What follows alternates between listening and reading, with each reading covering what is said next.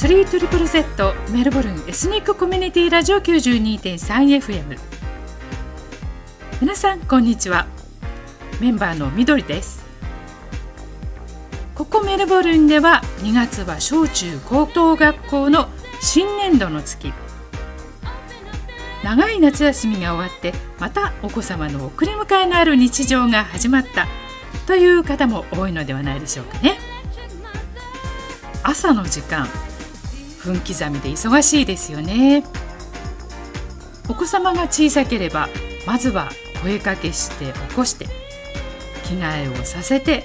そして朝ごはんを用意して、まあ、その前にはお弁当も用意しておかなくてはいけませんしね。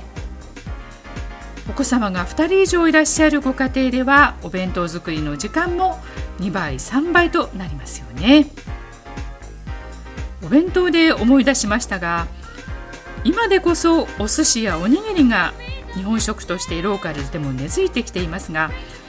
私の長男が小学校に入学した20年ほど前になりますかね、えその頃はですねまだまだお寿司というものがねあまりこう売られていなくてですね、え海苔いわゆるシーウィードというものが知れ渡っていなくておにぎりを小学校のお弁当に持たせたらみんながねちょっと珍しそうな目で見ていた、えー、そしてね他の子はみんなサンドイッチ。誰もお弁当ご飯のお弁当持ってきてない。だから僕もサンドイッチにしてと息子に言われたことがあります。ハムやサンドイッチを挟んだだけのサンドイッチよりねご飯の方が腹持ちがいいのではと思ったんですが、まあ、それ以来プレップから高校卒業までえ2人男の子2人いるんですけれどもサンドイッチをひたすら作り続けました。お弁当にまつわる話。リスナーの皆さんにもいろいろあるのではないでしょうか。お弁当談義。こんなことありました。というエピソードがありましたら 3ZZZ 日本語放送の Facebook でお寄せください。またね機会がありましたらリスナーの皆さんにご紹介させていただきたいと思います。さてそれでは今日の番組をご案内しましょう。今日はわわわアワーをお届けします。今回のゲストはうどん作りをされている古川陽介さんです。前回わわわアワーではズンバインストラクターのライスゆきさんをご紹介させていただきましたがそのゆきさんとコラボをされたというご縁、えー、コロナ禍でね、えー、皆さんがご家庭でこうねちょっと子守状態になっている時に、えー、ズンバのゆきさんと陽介さんのうどん作りということで、えー、オンラインでね企画をされたということ。そのあたりもお話を伺っていきますよ。現在はシェフのお仕事をされながら趣味でうどん作りをされている洋介さん。どうやら洋介さんのうどん作りには材料からこだわりがあるそうです。そのあたり掘り下げて伺っていきたいと思います。そもそもうどん作りとの出会いはそして美味しいうどんの茹で方は今日はこのお昼の時間うどんにまつわるお話をたっぷり伺っていきます。それでは早速メインコーナーへ参りましょう。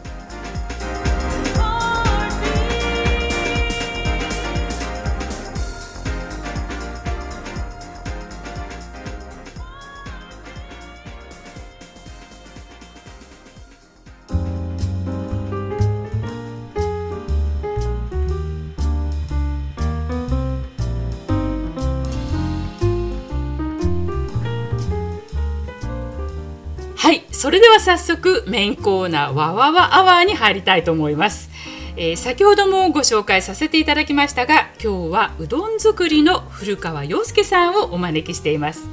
ということで早速陽介さんをお呼びしたいと思いますが陽介さんこんにちは。どうもこんにちは。はじめまして。はじめまして。よろしくお願いします。よろしくお願いします。今日はあのスリートリプル Z 日本語放送のためにねお忙しい中お時間を作っていただきましてありがとうございます。いやこちらこそありがとうございます。はい。今日はたっぷりねこのお昼の時間に美味しいお話を伺っていきたいと思いますね。はい。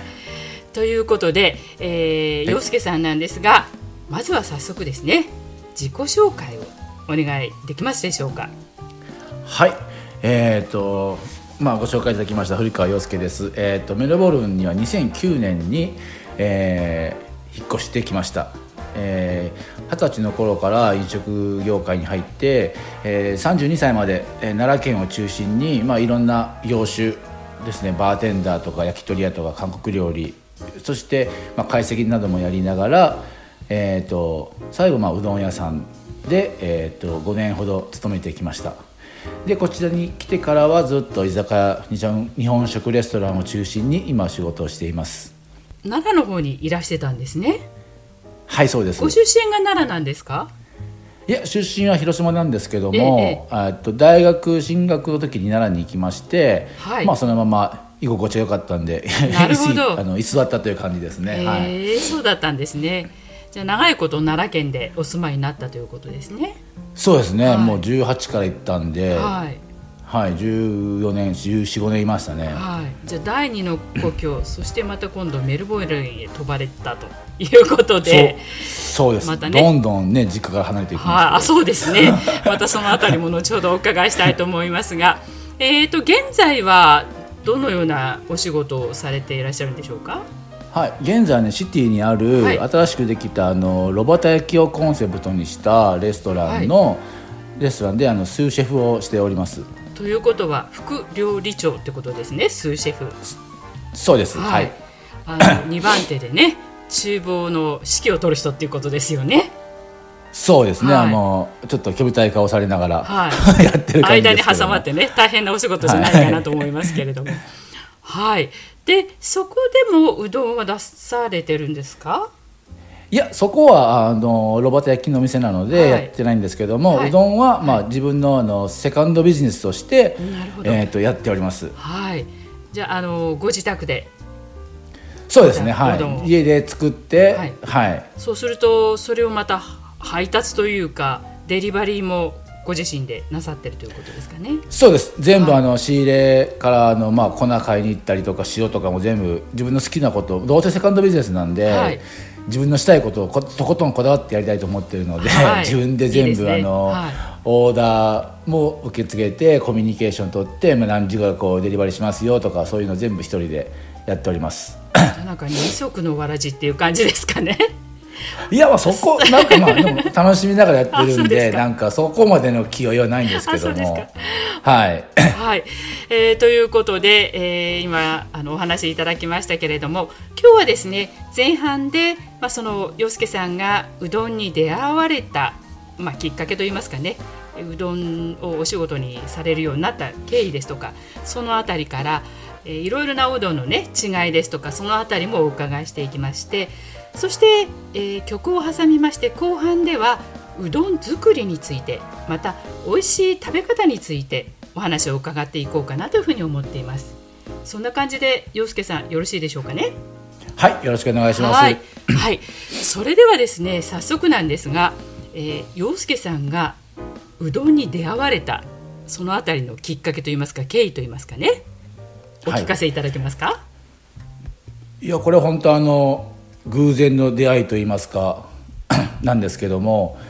たまたま就職した会社が、まあ、居酒屋とか中華料理とかうどん屋さんを経営してて、はい。で僕が入った時に、まあ、うどん屋さんと中華料理にも空きがあるって聞いてたのでだったらちょっと中華してみたいなって、まあ、なんとなく思ってたんですけども、まあ、僕は結構日本人の割には体が大きいんですね。あそう。1 8 0ンチでまあ、体重も8 0キロ以上あるのでがっちりはい、はい。この体だったらうどん踏みに向いてるなっていう社長の一言で、はい。うどんのうどん屋の方に配属になりまして、はい。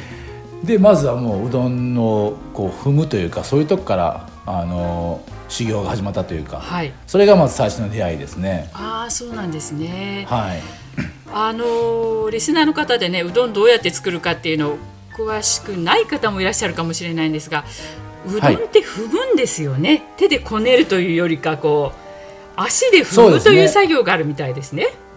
はい、あの特にあのレストランとかそうお店になってくるとやっぱ作る量がね何百食分っていうのを作っていくので、はい。手でやってたらもうねもうとてもじゃないと追いつかないので、はい。そのこれは香川県の方の作り方なんですけども、まあ、うどんをあ、まあえー、と小麦粉とお塩とお水を、はい。えーとまあ、いい割合で、えー、と混ぜて、それをこねて、えー、と最後は踏んで、えー、と何層にも重ねるというんですかね。ね。踏んでは踏んで伸ばしてまた丸めて踏んで伸ばしてまた畳んで伸ばしてみたいな感じを何回か繰り返す、はい。っていう作業の一つですね。なるほどですね。でそれやっぱり足で踏む足踏みとか言うんですか？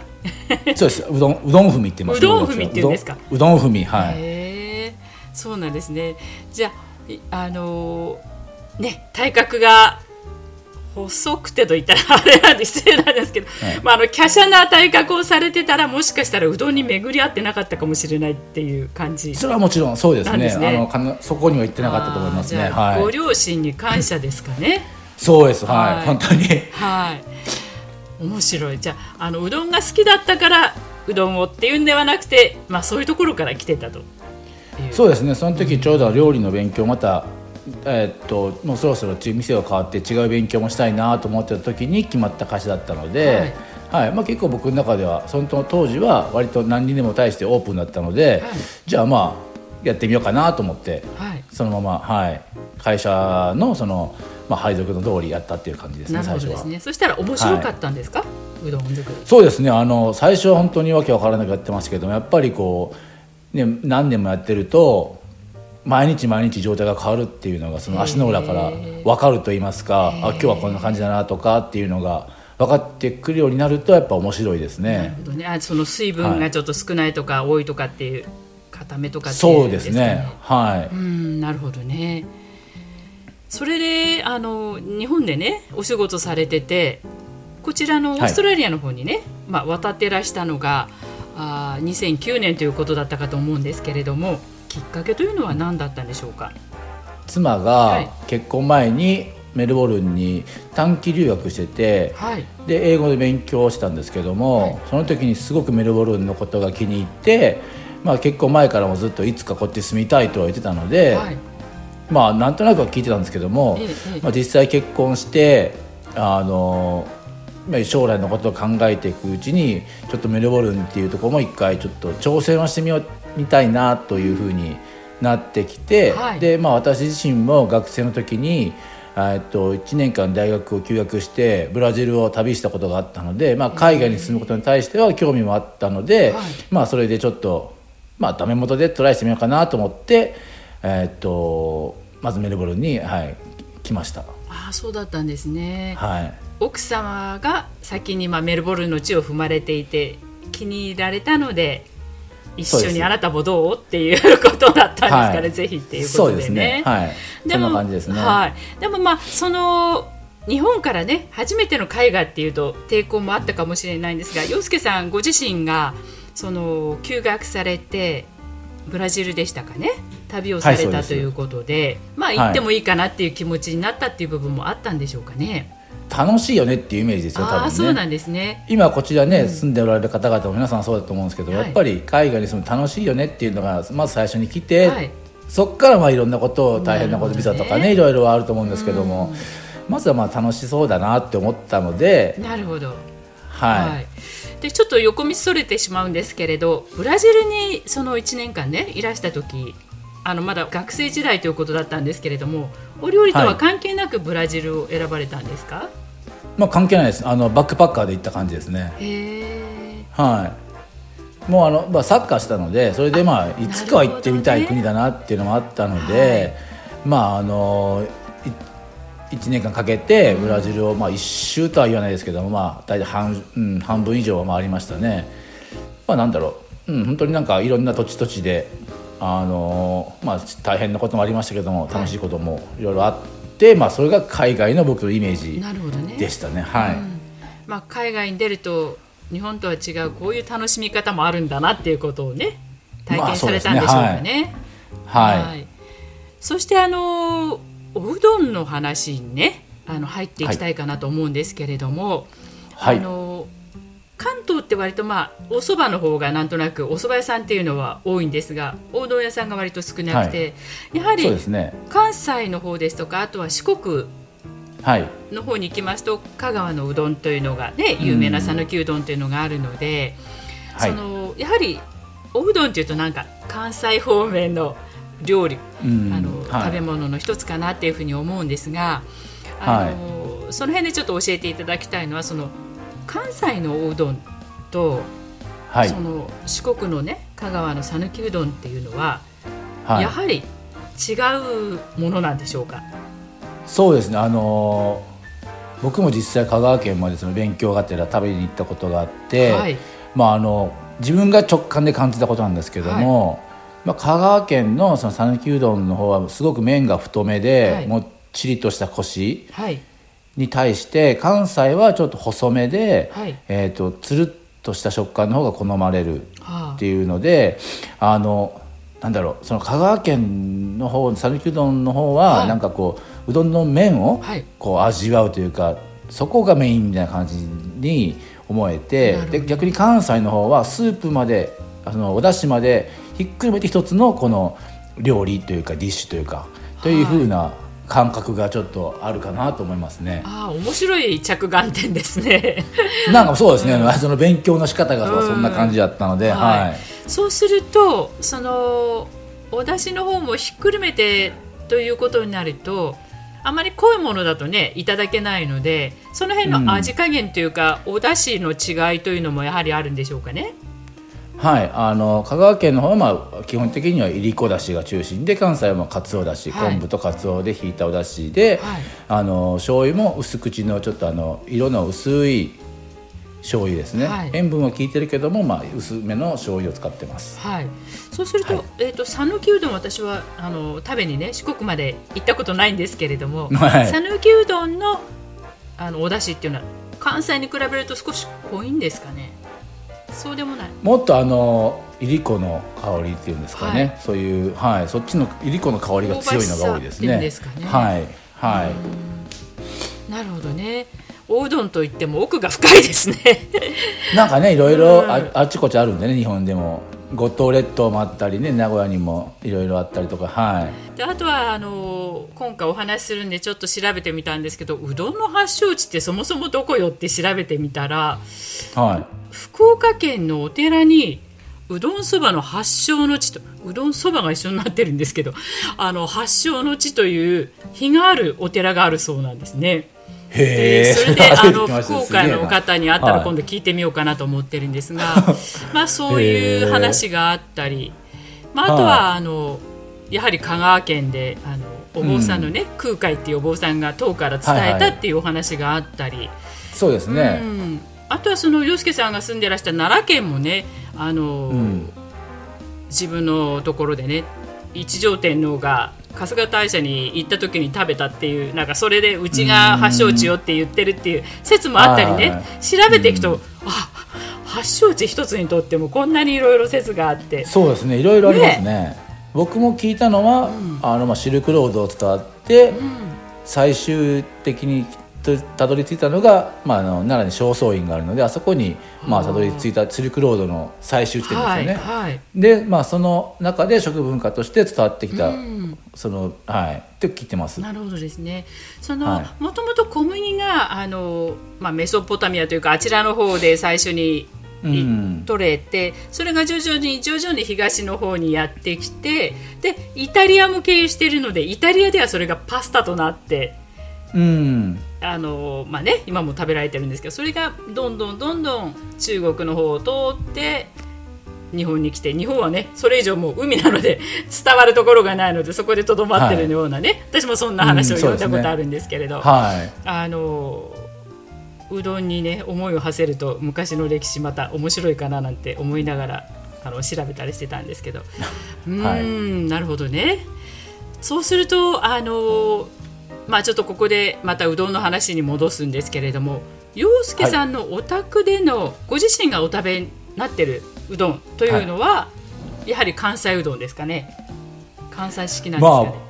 そうですね。僕がもうどうしてもその味が好きっていうのもあるしその作り方しか知らないんではい。そういう風になっちゃいますねやっぱり。でそのおうどんを今作ってらっしゃるんですね、あの皆さんにデリバリーされてる販売されてるのは、そうです。はい、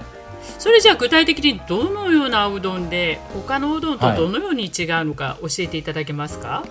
はい。これはですねまたあの、ね、奈良県でずっと修行したって言ってた終わりなんですけども、はい、やっぱこっちに来てもっと、ね、メルボルンって特にあの、ね、マルチカルチャーなのでいろんな食文化に出会うこと、まあ、仕事柄もそうですけども、はい、食文化に出会った中で、はい。あのまあ、いろんな刺激を受けまして、そのいろんな料理の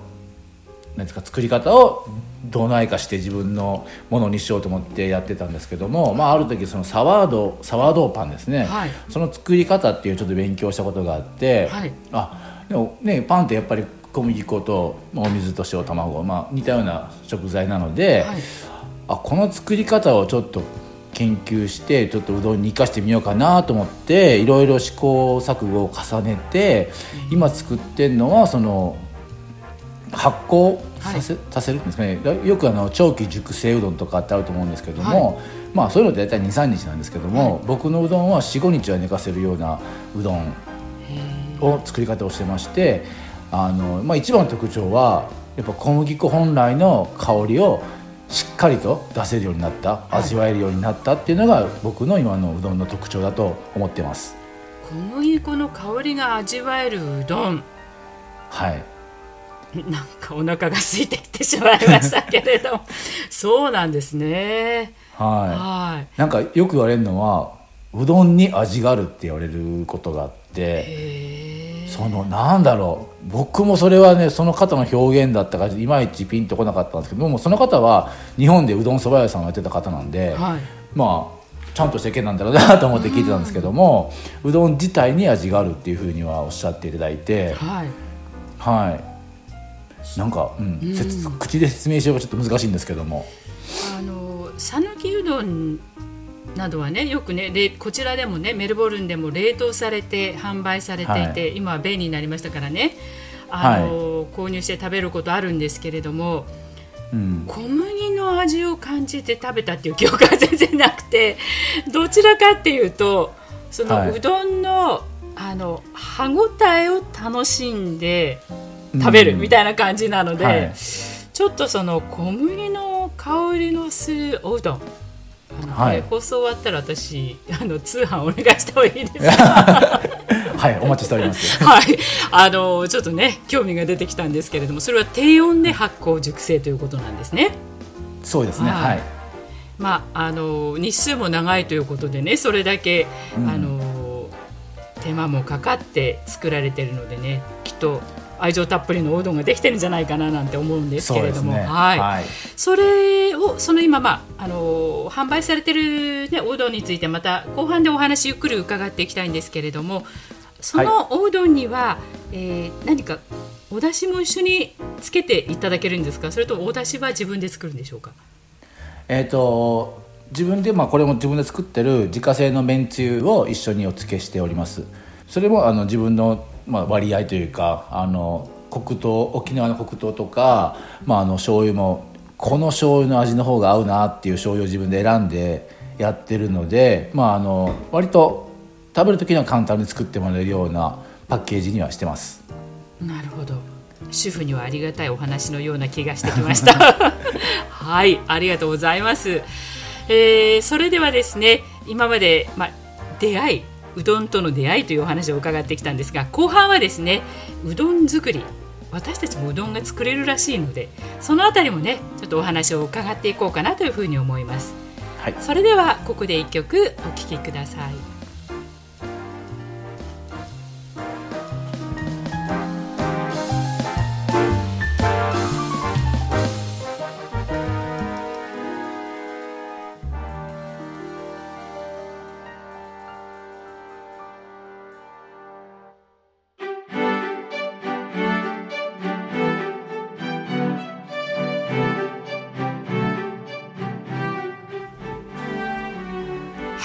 それではここからは後半に入りたいと思います、えー、前半ではね、えー、うどんとの出会いということでね体格に恵まれてるからという なんともね面白いところから来ていたということをね ご紹介いただきましたけれども、はい、えー、そんなうどん作り小麦粉の話ねあのシルクロードの話が出てきたんですけれどもあのうどん作りの話に入る前に洋介さんにねその小麦粉どんな小麦粉を使ってうどん作りをされてるのかそのあたりちょっとお尋ねしてもいいですか、はい、はい、えーと、僕は、まあ、これも自分のこだわりで2種類の小麦粉を使ってます。で先ほどご紹介したその発酵させるためにあのサワードの元種ってありますよね、はい、スターターってやつですか？それの部分の小麦粉とあとはもうメインの方の小麦粉を2種類ということで使ってます。でスターターその発酵種を作る時に使うのは、まあ、市販されてるんですけどもスペルト小麦というのを使ってまして、はい、これ何がいいってあの、まあ、日本では古代小麦っていう名前で売られてるらしいんですけども殻がねすごく分厚いんですよ、はい、なので生産者からするとあの身が取れないというか中のとこが取れにくいからあんまりその好みあの好まれなかったんですけども、はい、殻が太い分あの虫がつきにくいので100%オーガニックできるんですね。無農薬できるんですね。はい。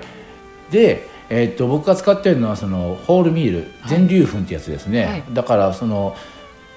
殻も一緒にあの粉砕して粉にしてあるのを使ってるので、はい、あの普通の小麦粉ただの小麦粉よりももっともっとあの香りが強いなるほど。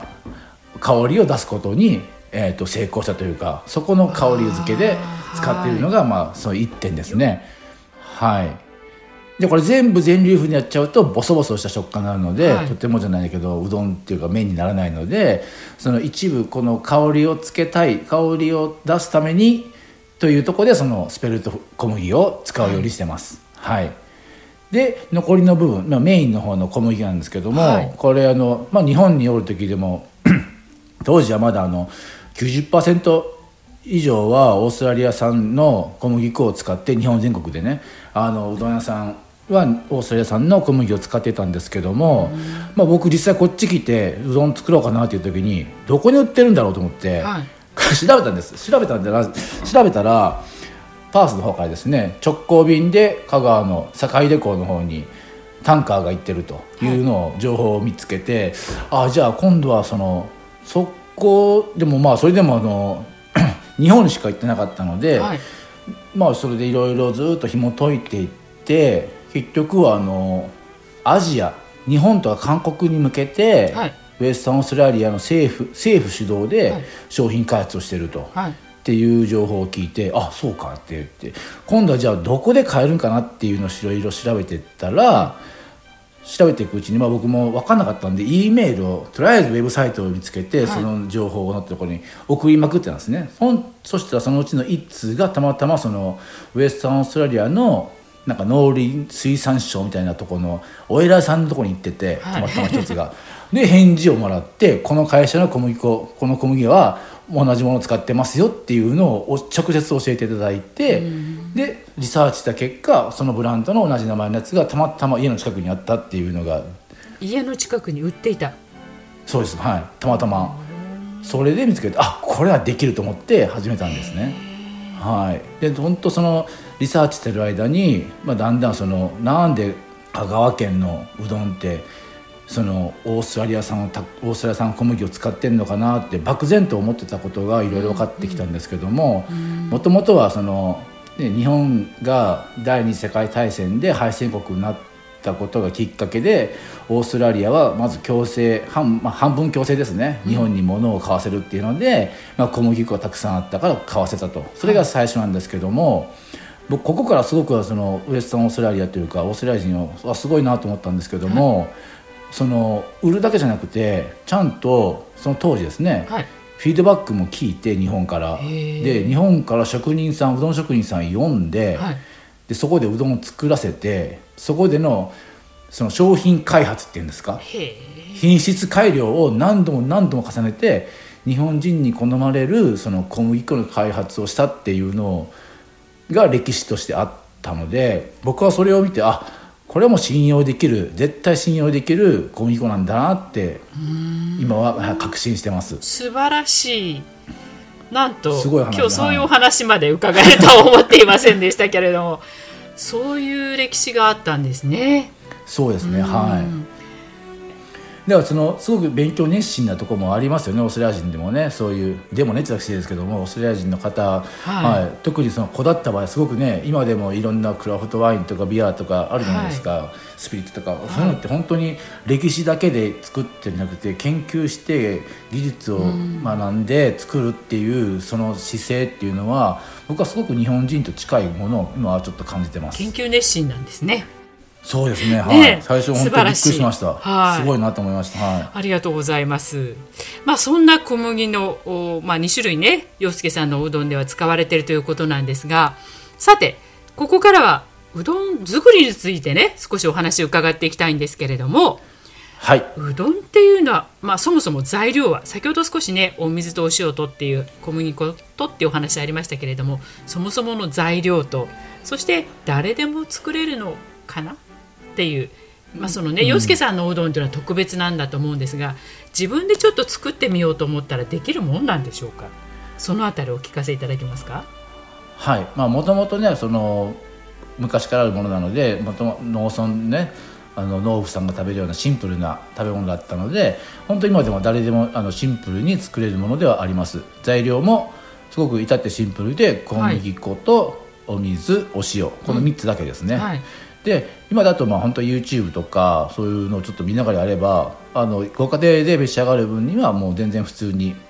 はい、えっと、作れますね。スーパーマーケットのプレーンフラワー買ってきてまあその YouTube とかネットで拾った、はい、そのレシピでやればもうすぐできちゃいます。それで小麦粉なんですがあの薄力粉とか中力粉、強力粉ってあるではないですか、はい、あの辺りはどういう粉を買ってきたらいいんでしょうか？もしねあのアジアングロッセリーがあるんでしたら中力粉が一番おすすめですけども、はい、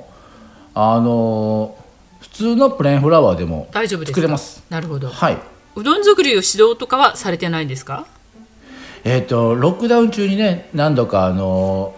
ズームを利用して、はい、えーと、オンラインうどんマスタークラスっていうのをあの開催させていただきましたあの事前にまあ用意していただくもののリストを送らせていただいて、はい、まあ、ロックダウン中だったのでそのデリバリーもできないし、あ確かに。でも買い物はできるんでその小麦粉と水小麦粉こんだけ水これだけ塩これだけあとまな板と包丁と伸ばし棒とっていう感じでいろんなもの全部リスト化してもらったので、まあ、これご用意できる方はご参加くださいっていうのであの、まあ、家族単位でね、うん、当時そのねあの精神的にねいろいろ問題が出てきたところだったのでちょっと家の中でね楽しくしようっていうのでまあちょっとじゃあ家族で楽しめるものをしようかっていうのでオンラインうどんマスタークラスっていうのを過去にはしたことがあります。あ、はい、そうなんですね。あのまあ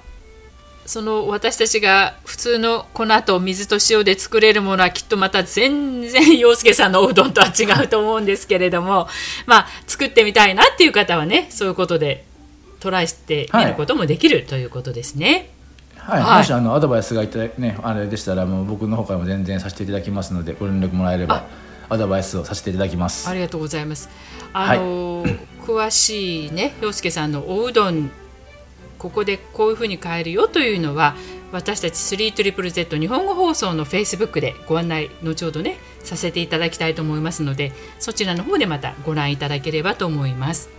はい、さてそしてできたおうどんなんですけれども自分でまあ作ったとしてね、はい、えそのおうどんの美味しい食べ方、うん、茹で方のコツなどありましたらお聞かせいただけますか？はい。えーと、まずそうですね茹で方ですね。茹で方でよくあの、はい、まあ皆さんねパスタでも市販のうどんでもそばでも茹で時間何分とかっていうの書いてあるのを参考にされると思うんですけども、はい、あれって結局人によってバラバラで、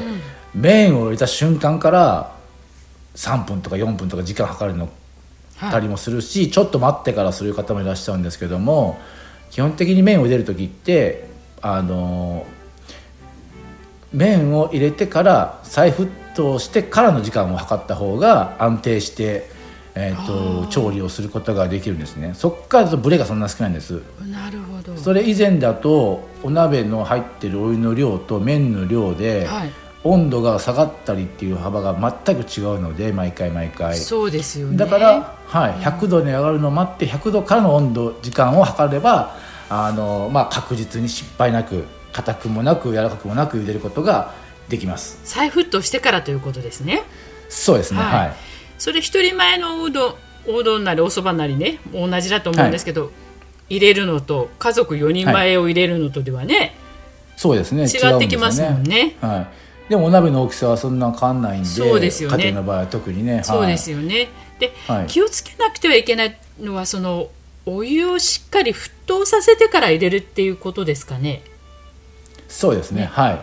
しっかりとはい。あの100度に上がったあボコボコボコボコ沸いたお湯で茹でるのはもうなっちがあの必要な条件です。そうですよね。なんかちょっとね、はい。お湯沸くの待ってる時って結構時間が長く感じてね、お鍋の縁にプチプチ泡が沸いてくるとなんとなくあもうそろそろかなっていうようなね、あの私も子供たちがあの台所でねやってる様子見るとちょっとプクプクしてきたら入れちゃうみたいなところあるんですけど、やっぱりあれはボコボコに沸いたところそうですねはい。に入れて、かつ、はい。その時間を計るんであれば再沸騰してからっていう先ほどもねお話ありましたけどそこから測る。はい。であとは途中でやっぱり自分で味見ですかね。最後にあのまあ一応まあ時間通り測って、はい。あのちゃんもう湯をお湯を切る前に1本だけでいいんでね、はい。あの食べていただいてそこでも好みの硬さであればもうすぐ開けちゃうし、はい。ちょっとまだ硬いなと思ったらもう1分ぐらい伸ばして、あそこで調整ですね、はい。もう1回お湯から揚げちゃうとねまた茹でるのも大変やし、うん。あれなん時間かかるだけなんで、はい。1本だけならね、まあ、はい味見十分なんで1本だけ取り出して、はい。で食べてか最終確認がそこでそこできると思います。なるほどね、であとねあのお湯お鍋の大きさに対してたくさん茹でるからって結構いっぱいお湯を入れてしまうと沸騰してて、ううんわーっとこう泡が吹いてしまう状況ってあるではないですか。はい。ああいう時に差し水をするとかしないとかっていろいろあるみたいなんですが、はい洋介さんはどうされてます？僕の場合結局さっきもあのお伝えしたようにふお湯お水の沸騰温度って100度なんで、はい。100度まで上がっちゃうとそこからの勢いっていうのはそんな変わらないんですね、はい。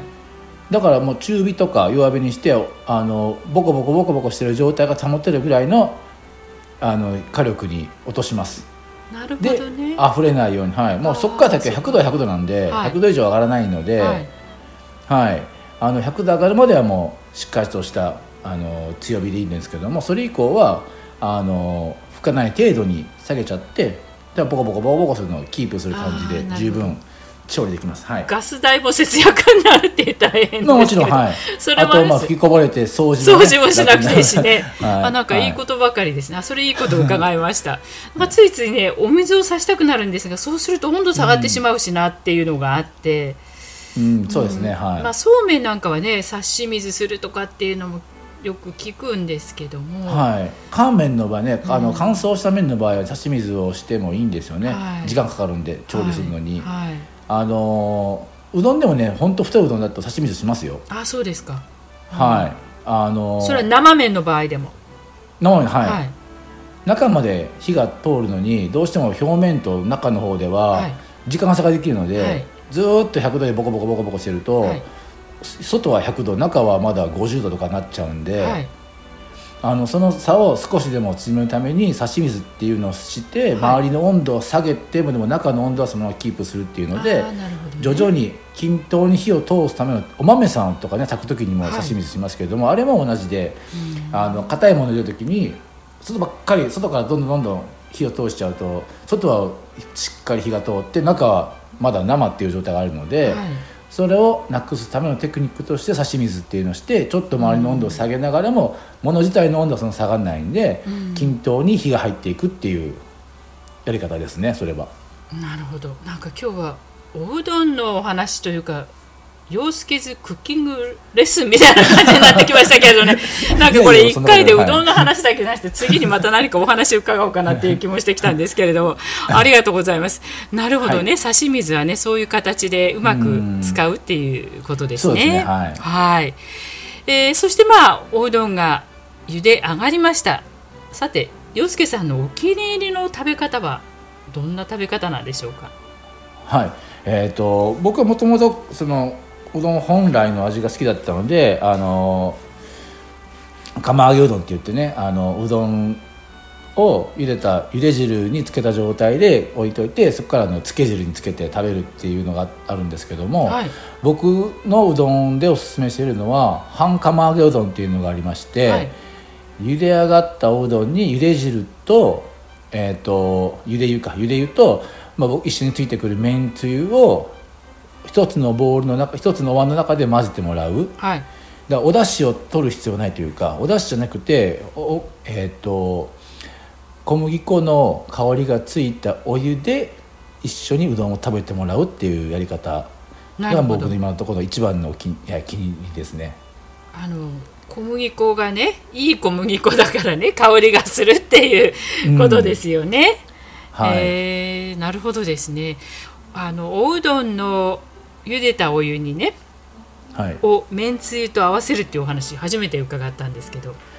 うんはい。あまり僕はもう聞いたことないです。見たことないですね、うん、洋介さんはい。のその全粒粉を使ったおうどんだったら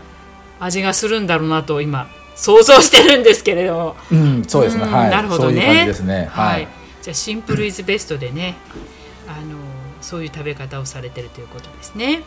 はい、でもうちの子だったらそれに卵を入れたりとか納豆とか入れてるんで、はい。そこから先はもういつものおうどんの楽しみ方をしてもらって、はい。い、いと、はい、好きなものをね。いいと思います。ね。はい、はいそうですね。はい。ありがとうございます。そしてまああのまた先ほどのあの洋介さんのレッスンというか作り方のお話になっていくんですけれども、はい。その今はレッスンはされてないんでしょうかね。コロナ禍でなさってたというお話もあったんですが、あのそうですね。定期的にやっているものじゃなくて、はい。それは本当ロックダウン中に、はい。あのオンラインズンバうどんコラボクラスっていうのをはい。開催したんですけども、はい。まあ、最初冗談半分でねいつかズンバとうどんコラボしようやってゆきちゃんがゆきさんが言ってたんで、はい。って言われてたんですけどもちょっと、まあ、実際にそのロックダウンっていうのがあって、はい。やってる中でじゃあ、はい。本当にやろうかって言ってちょっと2人で喋って、で僕がまあうどんのクラスをずっと進行しながらうどんを踏む時にゆきさんの方に振ってゆきさんが一生懸命踏むとステップをステップを教えながらそこの下にうどんが置いてあってうどんを踏むっていう そういうクラスを開催したんです。はい。あのゆきさんにはね1月のわわわアワーであの登場いただきましてあの、ね、私もそのお話に引き込まれまして実はね2月の初めにゆきさんのズンバクラスに参加したんですけどね45分間踊り続けましていい運動になりましたけれどもそのステップでうどんを踏んでたわけですね。そうですはい。そうでしたか、まあきっと美味しいおうどんができたんじゃないかなと思いますけれどうどんとのコラボズンバとのそれがまあそのオンラインでやじめやり始めたきっかけですうね。んなるほどね、うん。でもまあこれからねあのまあどんどんあのコロナ禍のね規制もいろいろと緩和されていって外に出ていけるようにはなってはきてるんですけれどもまあ、うん。このコロナ禍をきっかけにねそうしたオンラインでのっていうのはまたニーズがあればなさるご予定もあるんでしょうか？あはい。あのオファーしていただければ全然オーガナイズもどうぞしますし、はい。おあの相談にも乗らせてもらいますので、はい、じゃあそういったご相談もさせていただけるんですね。はい。はい、その時はねロックダウン中にやったのは本当あのメルボルンだけじゃなくてシドニーとかええゴールドコーストとか日本からも参加させてもらしてもらったし、はい、はい。まあ、時間がねそんな日本と変わらないんでねこっちは。そうですね。ちょうどよかった、はい、だから本当にそういう感じで楽しくあの世界とつながりながらやることができました。あそれは何よりうどんがつなぐ世界の輪みたいな感じなんですけどね、はい。あのちなみにこのコーナーも「わわわアワー」ということで「まあ、和」を切り口にあの皆さんがつながればいいなと思ってん。あのそういう意味で「わわわアワー」って「アワー」は時間なんですけどね、はい。い、うことでさせていただいて、えー今回はね洋介さんにお出ましいただきまして、えーあの伺ってきたんですが、えー最後にですね、えー具体的にどういうふうにしたらおうどんをいただけるのかちょっとそのあたりの流れというかねあ教えていただけますか？あの先ほどもね最初にあのお伝えしまってしましたようにセカンドビジネスなので、はい。ちょっとあのこの日に必ずこうしますっていうその販売約束は今できてないんですけども、はい。でも大体月に23回のペースで、あの販売してます。それはもう SNS で、えー、と毎回じゃあ来週の火曜日にうどん作ります。欲しい方教えてくださいっていう感じで、はい。あのオーダーをしていただいて、はい。でまあ、そこから先はもうデリバリーとかあのオーダーの数とかっていうのはそこからメールでやり取りして、はい。あの販売しております。そうしますとじゃあその SNS ということなんですが Facebook のリンクをいただければそれではい。私たちは発注ができる。そうですねはい。あのページから入ってもらって、はい。あのメッセンジャーでメール送れああのね。メッセージいただければそういうシステムですね。はい。あはい。はい、わ、かりました。ということでリスナーの皆さんの中にね、あーいただいてみたいなという方がいらっしゃいましたら、えー、3トリプル Z の日本語放送の Facebook の方でご確認いただければと思います。はい、えーではここまでいろいろお話を伺ってきたんですが、最後に一言うどん作りを通して伝えたいことは？どれでしょう？はい、はい、えっ、とまあねわざわざ副業でやってるっていうのももう今3年目ですね。なるんですけどもまあ個人販売をしようと思ったのは、まあ、自分の子供たちが以前土曜日の日本語学校に通っていて、まあ、僕はね仕事柄基本土曜日は仕事なのであの全部妻がね送迎を担当してたんですけども、まあ、他の家庭も同じような感じで、まあ、奥さん方もお母さんたちも大変そうね土曜日はもう朝から早く起きて大変そうだなってで帰ったら今度ご飯作って大変そうだなって見てでもかといって毎回ね毎週毎週外食も大変、ね、できる方もそんないらっしゃらないでしょうしと思った時になんかこうちょっと贅沢で美味しいでもお腹いっぱいになってもらえるお,、まま、お腹いっぱいになってもらえたらいいなと思って、あのスタートしたんですね、はい。だからその本当に堅苦しいものじゃなくてもう、ね、お腹いっぱいになって幸せで週末を過ごしてくださいっていう感じの なるほコどンセプトで始めたのでまあ、はいあの本当なんかすごくねあの小麦粉とかいろいろ説明しましたけどもまあ、はい。そんな難しいことはもう置いといてもらっていいんで、はい。とりあえず食べてお腹いっぱいになってもらえればそれでもう僕の思いは伝わるんでやっぱりね お腹がいっぱいになるとねみんなハッピーな気分になれますからねそうですねそこですね疲れててもね。はいはい。やっぱりみんなのスマイルが見れるようにというその思いがなんかね、お話伺ってて伝わってきました。えー今日はですねお忙しい中陽介さんお時間いただきましてありがとうございました。ありがとうございます、はいまたチャンスがあればね、えーうどんプラスアルファのお料理教室みたいなことでね また何かあのご協力いただければなご当番いただければはい。と思いますので、またその説はよろしくお願いいたします。ではこれではい。よろしくお願いします。ありがとうございました。ありがとうございました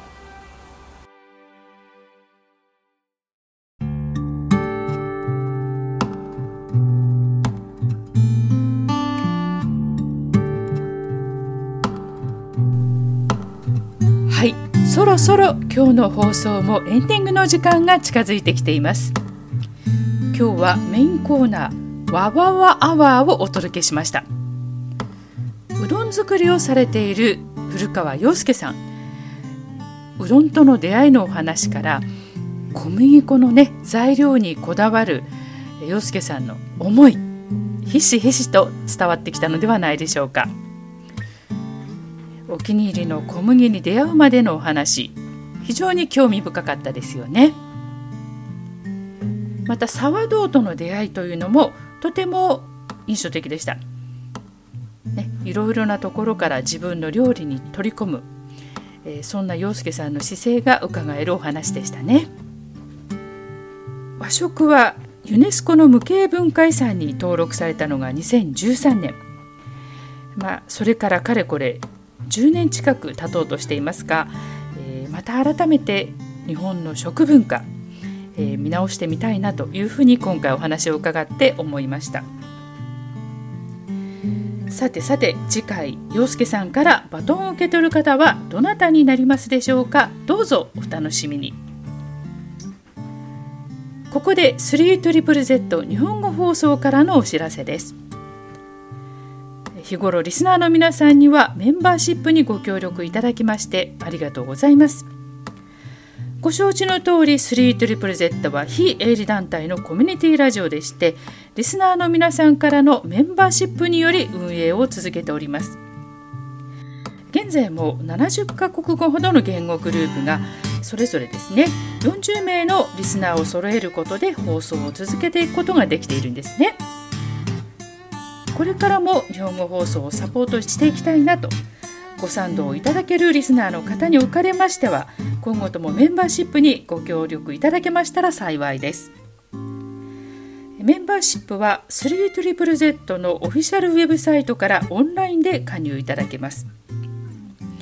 またインスタグラム使われている方は 3ZZJP こちらの方で私たち日本語放送のインスタグラムにアクセスいただけますので、えー、そちらの方からご覧いただきますとオンラインで簡単にご加入いただけるようになっております。ご協力をよろしくお願いいたします。またメールでの問い合わせでしたらば 3ZZJP.gmail.com または Facebook や Instagram でもご連絡いただけますのでよろしくお願いいたしますそれでは最後の一曲 BB クイーンズで夢いっぱいをお聴きいただきながらお別れしたいと思いますどうぞ今日も素敵な日曜日をそしてまた来週の日曜日までどうぞ素敵な1週間をお過ごしくださいね。それではまた。さよなら。